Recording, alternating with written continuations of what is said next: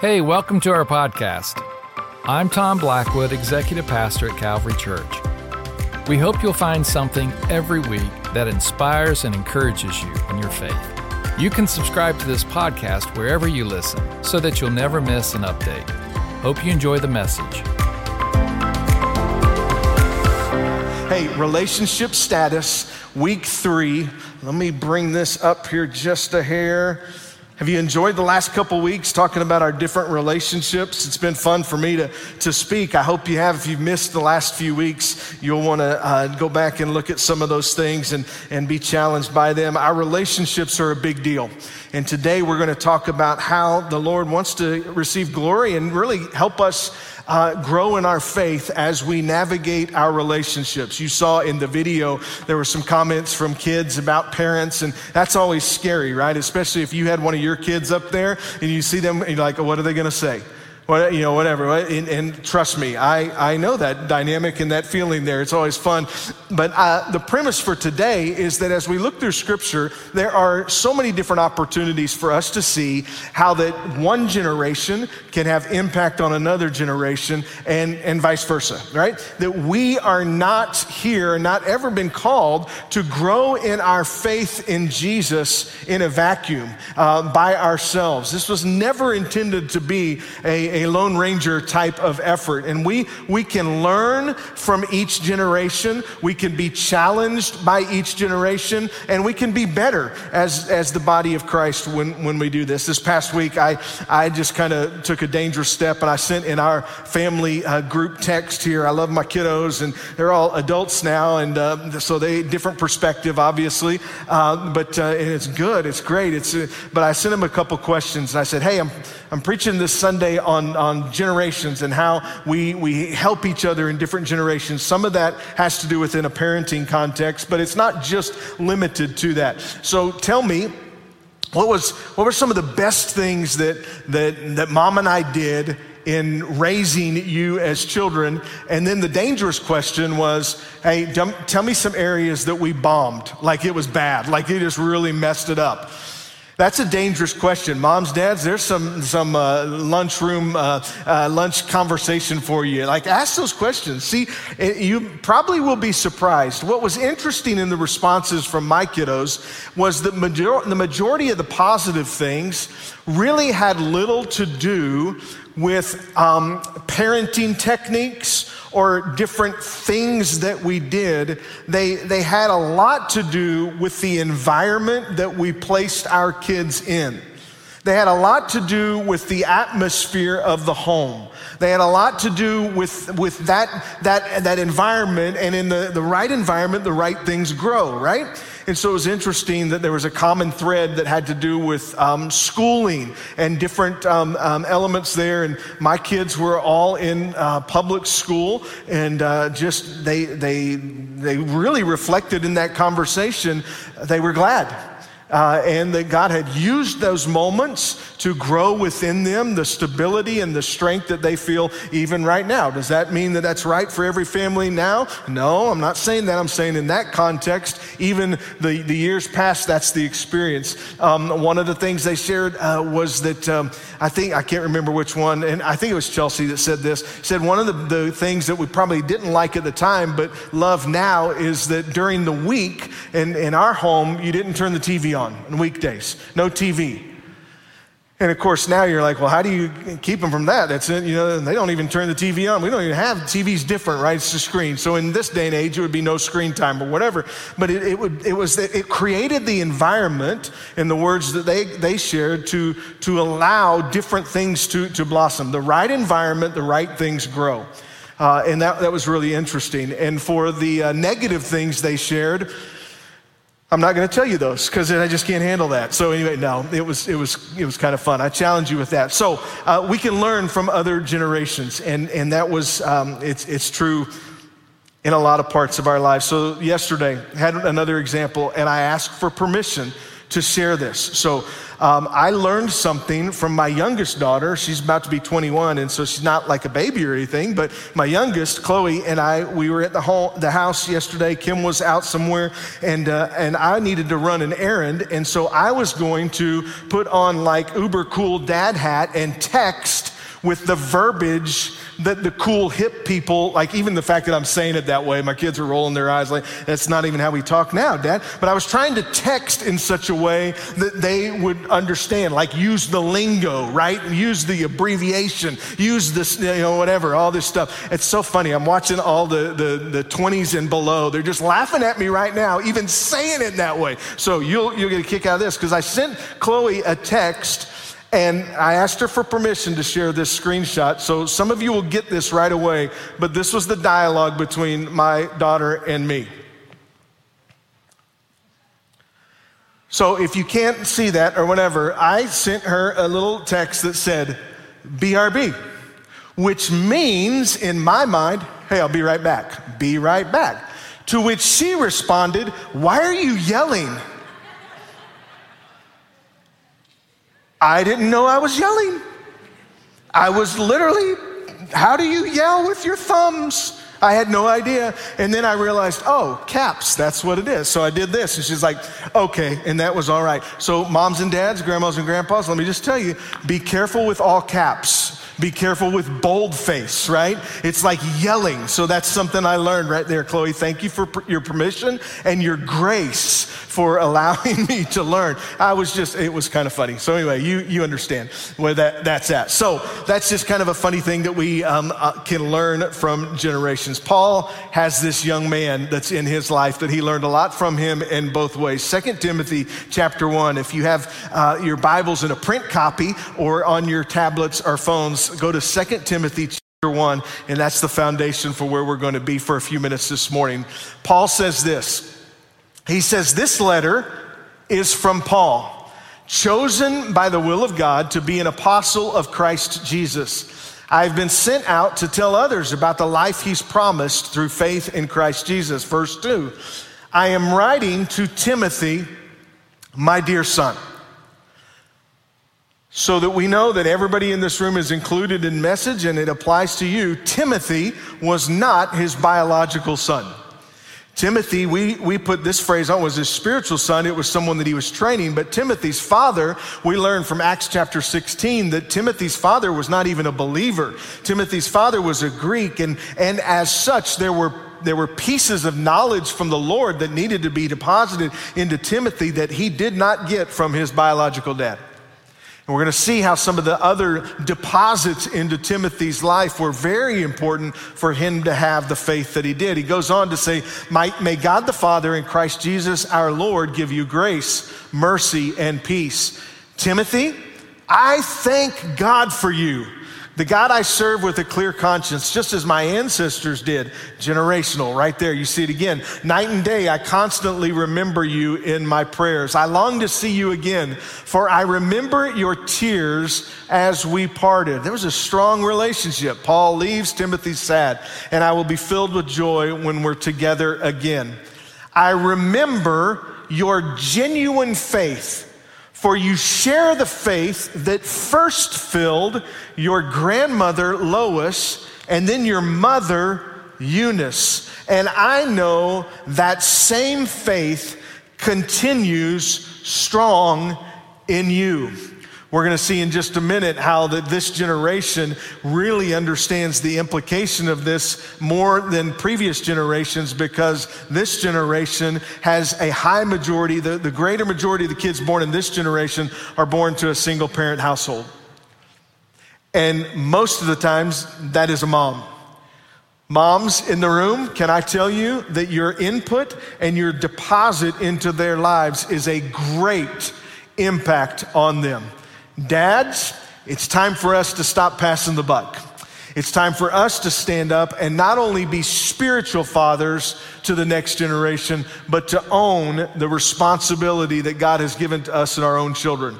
I said it earlier in the first service that uh, there was this moment, and it, it, happened again today. I was, I was, I, I try as much as possible just to focus on the Lord and worship too, but I love watching you worship.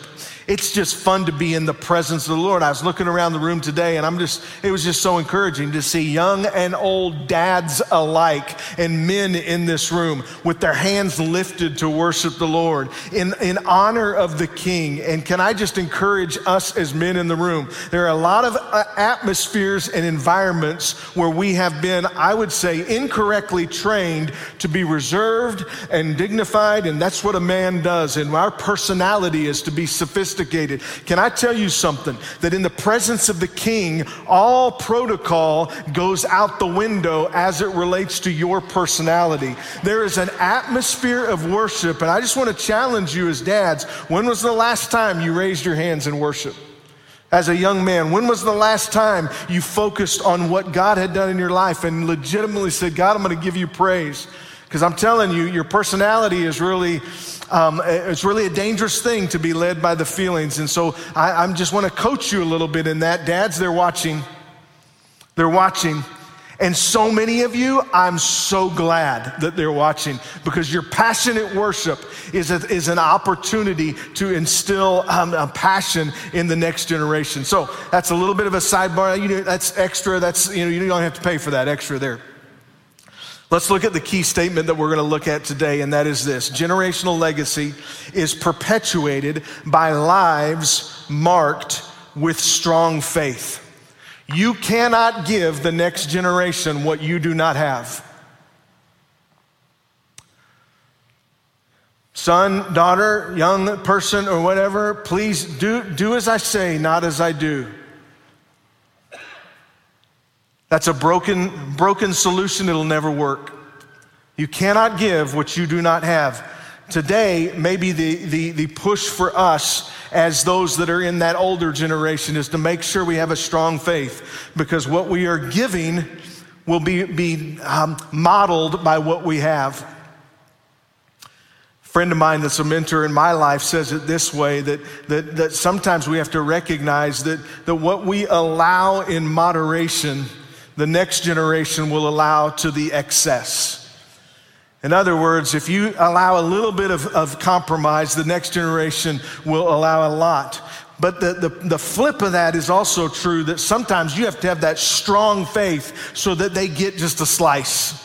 Because if they get just apart from you and apart from their, their youth pastor and their teacher and their coach and those other third voices in their lives, then, then that strong faith is passed on.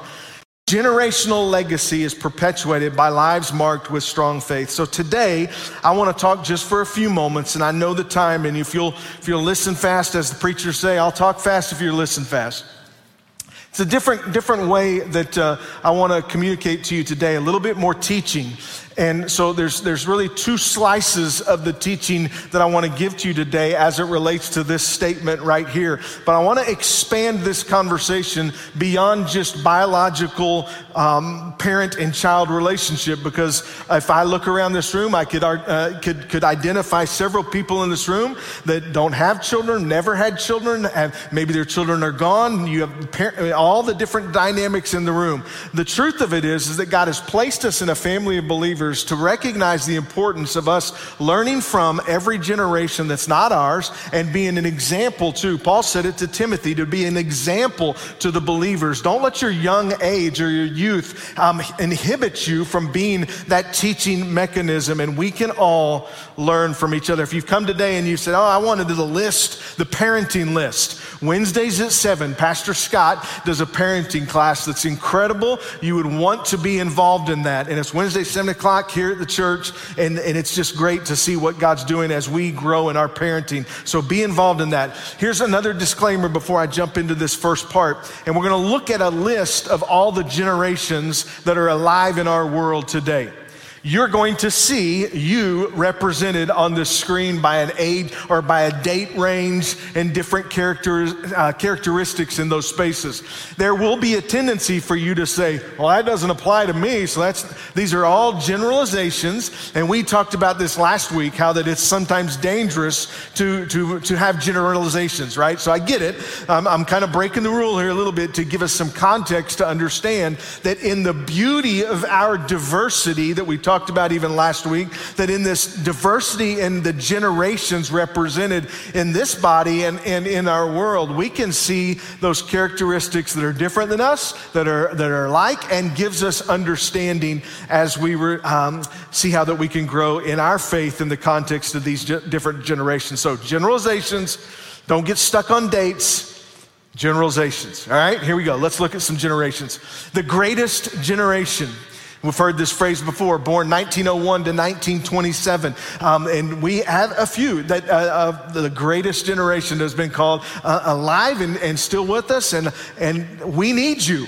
We need the faith that you have in this place to be represented uh, and, and, and shown in this place. This is a generation that, that lived through the Great Depression, that ended up fighting in World War II. They, they, some of the fun statistics or the characterizations of this, uh, this is the generation that saw the, the, the, the, proliferation of jazz and swing music was born in that, you know, the, the big band era and all that stuff. The, this is a generation characterized by hard work if you look up in the, uh, the dictionary the word grit, G R I T, it says this generation, this is, these are the, the hard work and these are very determined. They, they have a belief in the American dream, partly because of what they've went through and seen it sustained, right? They, they, they, are, they have a, ha- a high sense of community and responsibility. They have a high respect for authority.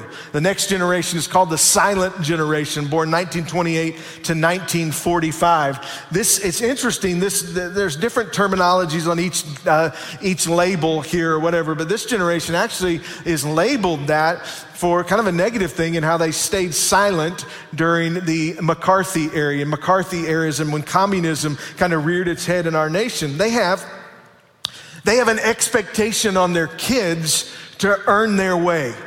You got to earn your keep, right? This is an expectation. They have a very hard work ethic as, as well. There's a desire for stability. They have a high respect for authority. They have loyalty to their employer.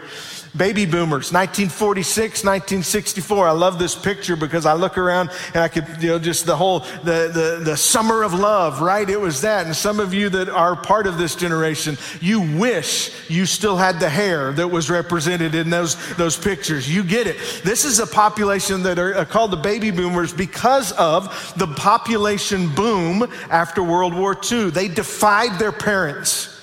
They protested Vietnam. They had, like I said, the summer of love. They redefined parenting. They were the generation that, that shifted to being uh, more able to consider their children's perspective on things. Some of you in the room that are, that are children of that generation, you said, uh, not in my family, but in the most, that's, that, that shift began to take place. They had a desire for change and progress. They had a focus on personal fulfillment, and they saw the beginning of a technological innovation. Generation X, born 1965, 1980. This is a generation that I am firmly planted in the middle of. 1972 is when I was born, and uh, I just, I was, we were having fun with this. My hair was never as cool as those guys, I promise you. Although someone asked about that this morning, I said I did have the, the Shaun Cassidy feathered look at one point back. Some of you remember that, that uh, time, and if not, it's probably better. Uh, this is the uh, this is a, a, generation that is labeled as uh, sometimes labeled as slackers. They were they were um, those that were the MTV generation, right? When when uh, the MTV came to birth, this was that generation, my generation. This, we also lived through the height and the the birth of and the height of the AIDS epidemic. We had to, we had to reconcile this. This generation is also, I, I use this word a little bit light here, so don't, don't stone me too, but responsible for the increase of what we talk about a lot now, and that is LGBTQ plus rights. This started to really pop up during this generation. This generation also was the one that, that uh, it started this idea of helicopter parenting. Does anybody understand and know what that means? This is the, the parenting technique that personal opinion I think is, is not good. Uh, the, the helicopter parent says, I'm going to protect my kids and I'm going to be this helicopter over them so no harm ever comes to little Johnny and little Sally, right? Because they, they're going to die and it's going to, whatever, and they're going to helicopter. And I, I, I've experienced some things in my past, so I'm going to try to eliminate all that and I'm going to helicopter over them. And my wife, who uh, was a public school teacher, could identify by those parents are really fun to deal with in public education. And some of you teachers in the room, I'm, I'm, I'm seeing the head shake. Helicopter parent, that was the, the Generation X there. Uh, they had independence. They, they, um, they had, and some of the, the more younger people in the room will laugh when I say this generation exhibited high technological savviness. We didn't know how to text without yelling, but we, we started to see how we could get that 12 to not flash on the VCR. That was us. That was our breakthrough, right? VCR, Google it, look it up if you don't know whatever. But that was that was some of the things that we had. We we started seeing these principles of a work-life balance in Gen X. Then we had the millennials. They were born 1981 to 1996. Some ages go a little bit further into that. But the millennials, um, they lived through 9 11. They remember when Amazon only sold books. Some of you, that just blew your mind right now. You're like, first of all, really? And second of all, what's a book? You know, that's what you're saying there. Their childhood was the first childhood that both uh, uh, experienced a, a world without the internet and with the internet. It changed everything, obviously. In this generation, community began to be valued. They were environmentally, con- they are environmentally conscious. They're, they're more apt to allow their children to explore their identity, possibly in response to the helicopter parenting. Just a thought there, but that's in their generation. They're very entrepreneurial, they're highly educated, and they're very flexible. They'll, they'll change jobs, like whatever, they'll change locations, whatever, and, and they just, they're flexible. They can, they can do one thing and then, and then shift more so than previous generations uh, that has come before them. Then the next generation, Generation Z, born 1997 to 2010, this generation is totally online and they're connected all the time. They cannot go into a place and not understand what the Wi Fi password is. How am I? They, are always connected all the time. They, they have an, an atmosphere of inclusivity that when there's a foundation of faith there is really good. When there's not, it can be problematic. Do you understand what I'm saying? They, they, they, everybody, it's inclusivity. It's, it's this, right? They're politically aware. They're digital natives. Some people label them the screen agers, that they are, they're always screen. They're socially and politically aware and they're very diverse. The next generation, that's kind of where we're living now, Generation Alpha, different words, obviously, but Generation Alpha, born 2011 to present, they will never know a world without social media. Moms and dads and older ones in the rooms, that kind of grieves your heart a little bit. And yet, that's the reality of where we're at. How do we navigate it? Well, we learn and we help them grow to be more like Jesus in the middle of this context. They're more diverse than any previous generation. You know how that trend is going. They are the ones that were born during a, a world transforming event called the, the pandemic, COVID 19 pandemic. And because of that, it has shaped their perceptions of the world, how and what levels of fear and anxiety that they deal with in this generation more than the previous one. They have seen a, a mom and a dad and older generations handle things and let them become very polarizing. They've experienced all this. This is their worldview. This is what they know. They are the one generation that has been is most likely to be in a born into a single parent household. More in this generation are in single parent than not. They have digital intuitiveness. They don't need to be explained, it doesn't need to be explained to them how to use digital things. They just do it. Pick it up and go, right? They're just, it's, they're intuitive. They will never know a world that is without human and AI interaction. They will never know a world without that. We can either um, be oblivious to that dynamic or recognize that we better lean into that and see how that we can um, make sure that we're passing faith into that context as well. They're diverse and they're individualistic. They are they are an incredibly diverse generation. So, what does this bring us to?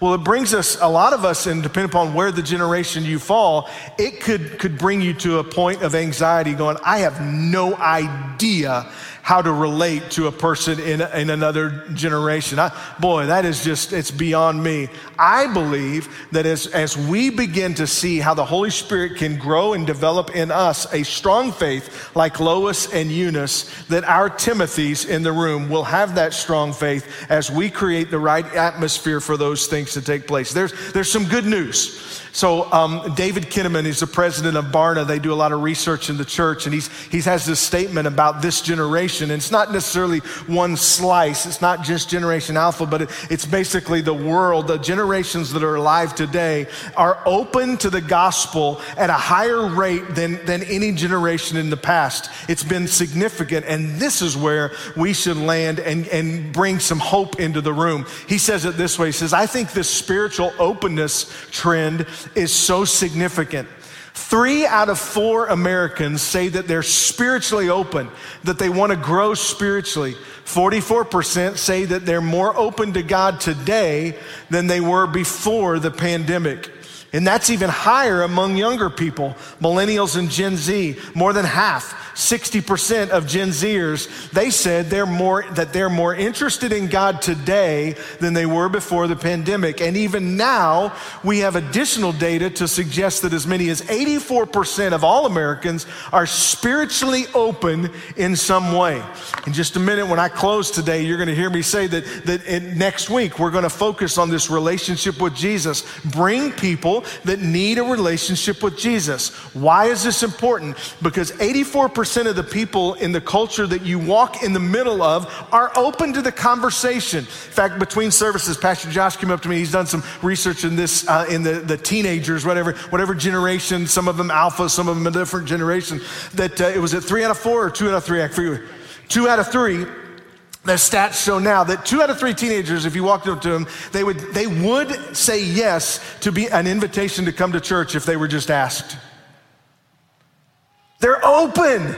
They're open to this, right? So it doesn't matter the generation. Sometimes it, it, it, it's a cross generational pull that has impact. Paul, Timothy, Lois, Eunice, you get it. There are stats all over the map on this that are, that are encouraging. Bible sales, Barna and Pew Research says Bible sales are up 27% in the past two years. That's an encouraging uh, process uh, that we can engage in, that people are open um, let, me, let me show you just a few things, and, and I know the time, and I'll wrap up here. But there's some sc- uh, screens that I want to show on the big screens here. They're too big for these that talk about the, the teens' motivation to continue learning about Jesus. Guys, if you'll put that up there for me, there's this stat that says, if you look at the top line, it says basically all teens. So it breaks down to committed and not and nominal, but all teens together, the green and the purple are either very motivated or somewhat motivated motivated to continue to learn more about Jesus. 77% of teenagers in this generation right now say they have some level of motivation to learn more about Jesus. Our student ministries should, should be the place where we say, you know what? I want to put my kids in the right, right atmosphere to, to help the partner together with you in those dynamics. So they go, they're hungry, they're looking for that. What's the trusted source where, where this generation gets their information about Jesus? This next slide, it talks about that. The, the, uh, the top trusted sources for learning about Jesus. In this next slide, it talks about that. Guys, if you'll switch that slide for me. There we go. Um, this uh, three different colors here: purple, and then a light blue and green. Purple, committed Christian teens. Blue, nominal, which means they're kind of half in, whatever, and then all teens. The question was, if you wanted to learn more about Jesus, who or what would you consider a trustworthy source? I want to focus on just the green line there. That's all teens together. The, the highest percentage um, source who teaches me about Jesus is still the family. Mom and dad, it's on you. We want to help you. We want to partner together with you in that. But if you look at the statistics, kids, uh, majority of kids still lean on mom and dad more than any other source. What's interesting about that is the second one there is myself. Before the Bible, before another Christian, before church leader, pastor, my family or myself. Isn't that interesting? We're going to look a little bit as to the why behind that as we conclude here today. Um, there's, there's a couple of points that we'll draw from that. All right. How do we take advantage of this spiritual openness across the generations of our culture? I want to present to you a principle today that uh, will help you kind of wrap your brain around this, and then we'll, we'll be concluded here today. Go with me in this thought, and you're gonna, gonna say, How is this connected? But I'll show you here in a minute. Scarcity. This principle, I want you to understand scarcity says this when something is scarce, the value increases, right? If diamonds are rare and scarce, they're valuable. If pebbles from a riverbed are everywhere, there's no value to them, let little value the scarcity of an item, of a thing, increases the value. In it, as it relates to how we engage cross generationally and in the church, this idea of scarcity, I'd like for that to be the lens through which I um, uh, talk to you about two different things. And that's the, the topics of content and community. So this, uh, when I was listening through this, this idea this week, it was like the Holy Spirit just dropped this kind of mic drop moment. And I was like, ah, I get it. So I want you to go with me on this journey a little bit today. So content and community, go back 100 years or go back 50, 60 years in our society. Uh, early years of our nation and society, community was very prevalent. We had community everywhere. We had families that, that ate dinner together every night. They, because of a lack of technology or innovation, we couldn't travel as much. So we were, t- we were close. That family unit was, was closer. We, we, were, we were, like I said, had dinner every night. We had family vacation. We were, we were there together. We were very communal. There, there wasn't other um, um, opportunities for us. Technology restrictions caused this. No, not as many cars, even you know, back in before uh, car travel was there, air travel limited. So our community was very um, present, and as such, it, it, was, it, it, was less valuable. Not that it wasn't valued, but it just wasn't as scarce. You know what was scarce during those early years in our society was content. You say, Pastor John, what do you mean? Well, in, in the early days of our nation, content, it was hard to come by. You had to wait for the newspaper. You had to wait for that letter from a loved one. You didn't know. Some of you that, that uh, had loved ones in wars in different areas, you had to wait to make sure that they were okay. Now it's like go CNN.com, FoxNews.com, whatever, and you can see live report from, and you know exactly whatever. There's, there's a, a stat that I read this past week that we, we engage with more content in the first 30 minutes of our day and the last 30 minutes of our day via our screens than our grandparents and parents consumed in over a month. One day, 30 minutes, we take in more content now. Content then was, was, was way more scarce, and as such, it was more valuable. Take it in the context of church and religion. Why do I know this? Because we, we hear stories and we were part of some of us in the older generation. We would travel great distances to hear that, that preacher. We would go to a place where they were having a tent revival to hear evangelist so and so preach, right? Because you could not hear that message as, as prevalent as you can today. Content was, was scarce, and as such, it was more valuable. We leaned into that. Community was everywhere, and, and so that value quotient was a little bit, bit different today. You already are there. You understand the dynamic that we're dealing with today. Content is everywhere.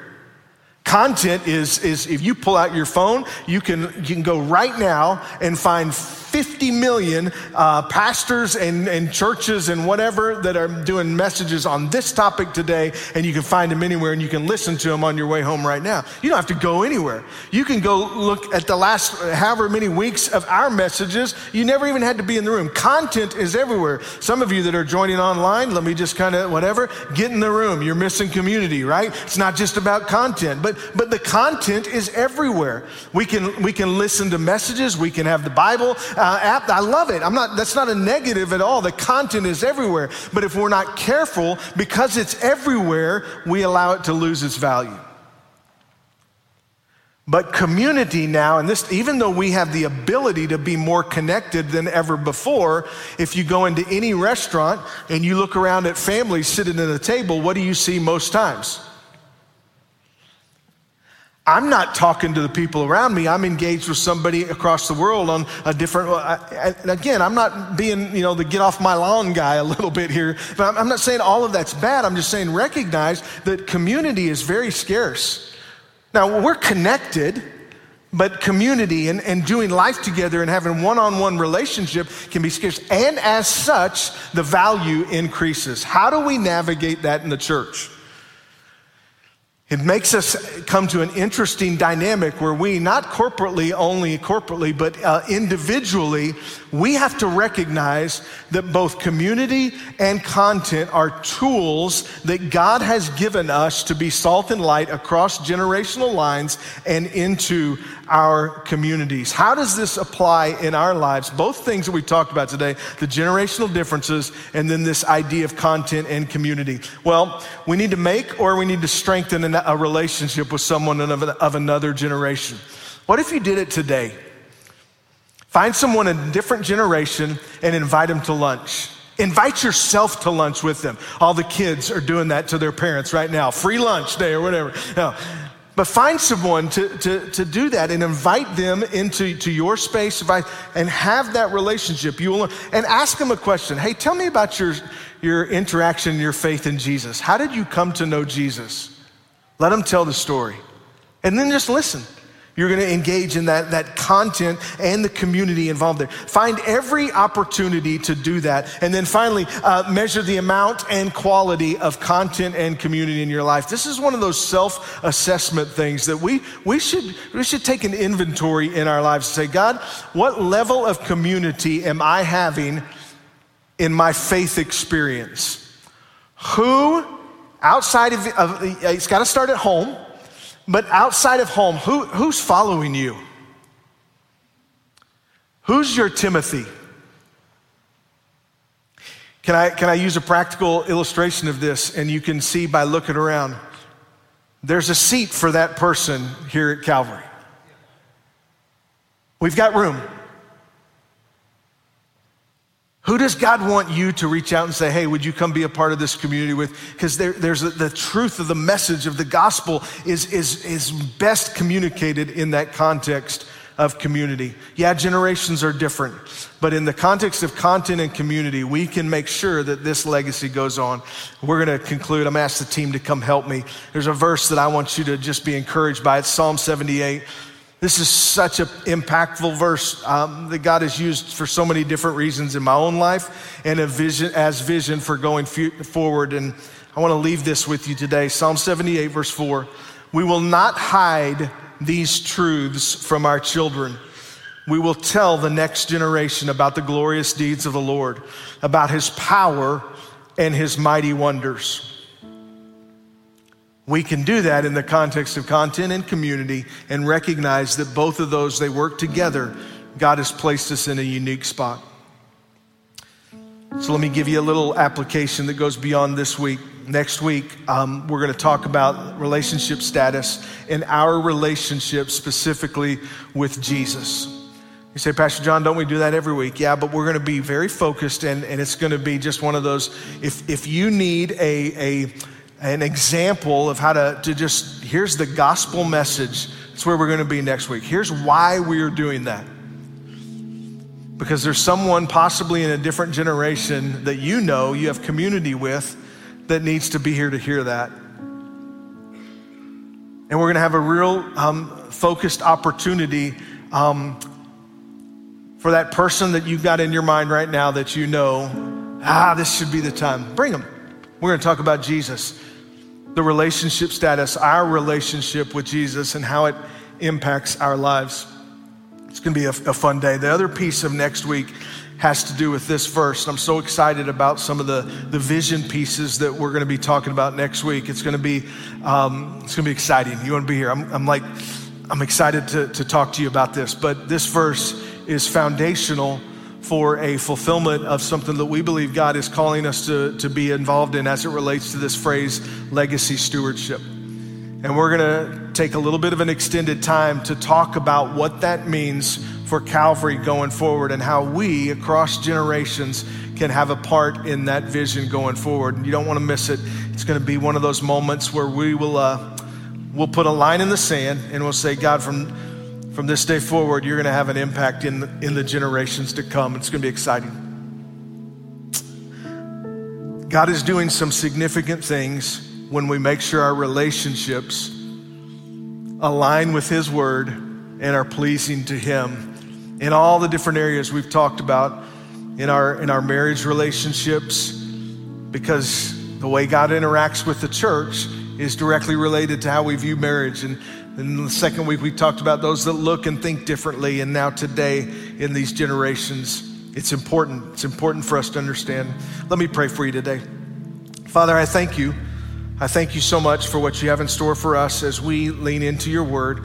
God help us to see that God, even as Paul related to Timothy and, and strengthened the faith that was already put there by his, his mom and grandma and those, those before him, God, that we can have an impact in generations. And it's not just older to younger, but God, it's younger to older because Paul would later write to Timothy and he would say, Don't let anybody look down on you because you're young, but be an example to the believers. And so there is this, this reverse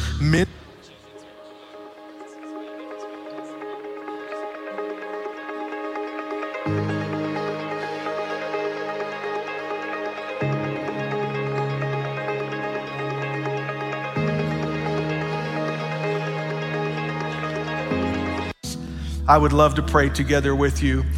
And the Bible says that every one of us has, has fallen short of God's glory and that the wages of our sin that removes us from that relation or separates us from the relationship with God, the wages of that sin is death, but the gift of God that He offers to us is eternal life. The only way we can have that restored relationship is accepting forgiveness that He purchased for us through His Son Jesus.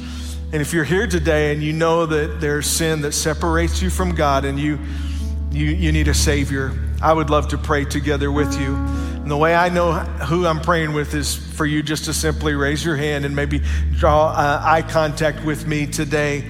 Everybody's heads are bowed and eyes are closed. If that's you and you say, Pastor John, would you include me in this prayer? Would you do that? Would you just lift your hand and, and just give me a, a look here so that I can recognize you today? And then we're going to pray.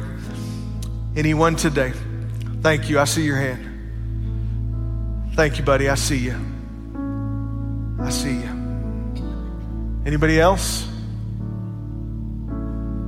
Awesome. Church, all over this room, one of the great honors that we have is to pray together with these that have raised their hand to just ask Jesus to come into our heart. So I'm going to ask you to join me. And if, if that's you, if you raised your hand, or if you should have raised your hand, just make this the prayer of your heart. And the Bible says that He responds, He's faithful and just to forgive us, that He will respond to that heart. So, all over this room, pray this prayer with me. Say, Dear Jesus, I'm sorry for my sins.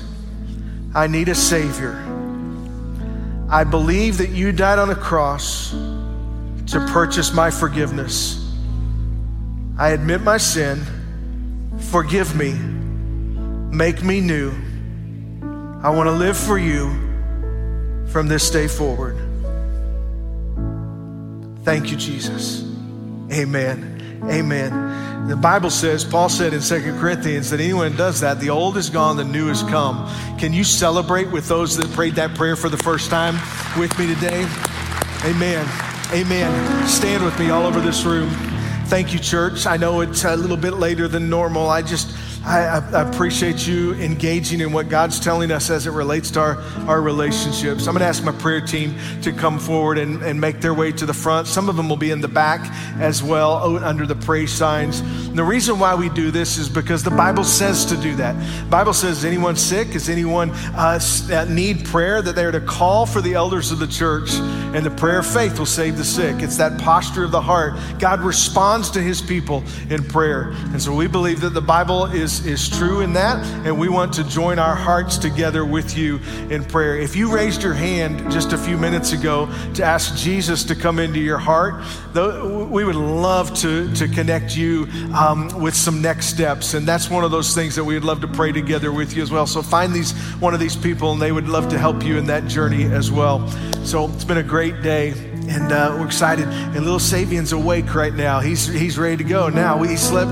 All right, thank you, family, for letting us celebrate with you and, uh, and, and your son. It's, a, it's an honor. I appreciate that as well.